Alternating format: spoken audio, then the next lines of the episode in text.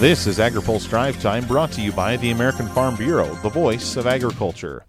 Good Friday afternoon. I'm Spencer Chase. Iowa's flooding may be subsiding, but the situation is far from resolved, according to Governor Kim Reynolds. She tells the Iowa Agribusiness Radio Network the state remains in the dark about the true extent of the damage we can't even get in and assess in some of the areas because we still have water standing. And so the Corps is working on trying to do some kind of an assessment. They think they have funding right now to plug the four major ble- breaches, which is critical. We have to have that happen so that they can really get a complete estimate of what it's going to cost to rebuild. They've done, uh, they've let the contracts on two, and so they're working on the third one, but it will take literally a year just to complete that.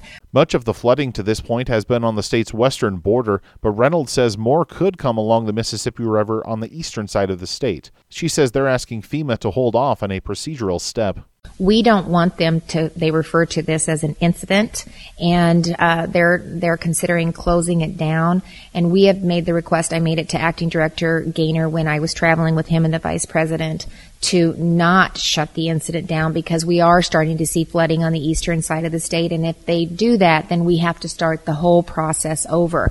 She says more flooding could be on the way and especially again the vulnerability of the western side of the state with the compromised levee, not to mention with the snowmelt and the amount of water that's coming down the Mississippi, we're going to probably see some experience some flooding there.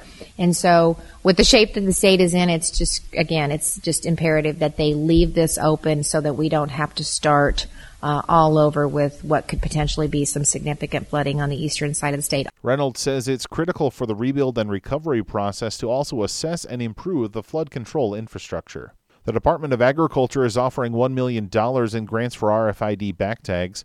They hope the use of the technology will advance animal disease traceability efforts in the country. Sarah Tomlinson with USDA's Animal and Plant Health Inspection Service says the new tags would add greater technology to an established product. This particular proposal is to go towards developing and researching the ultra high frequency back tags. So right now we have back tags that are just visual numbers only and the market's used and to follow that animal when once they come off the truck in the market, go through the market and then get back on the truck to wherever they're going. The ultra high frequency actually has a technology in that sticker, in that back tag that's able to be read so we're not having to transcribe those numbers.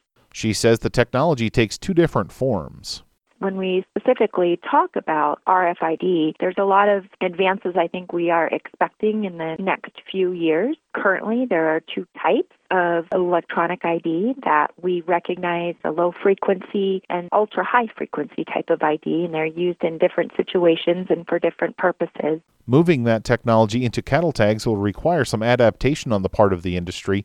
Tomlinson says existing companies are expected to take part in the discussion. We are looking to tag companies and manufacturers for continuing to advance RFID on their front, make it better, cheaper, more accessible. I know they're looking at things like dual frequency tags, tags that have both low frequency and high frequency, as well as there are folks out there looking at dual frequency readers, actual electronic readers that can read both types, so it cuts down on the equipment costs.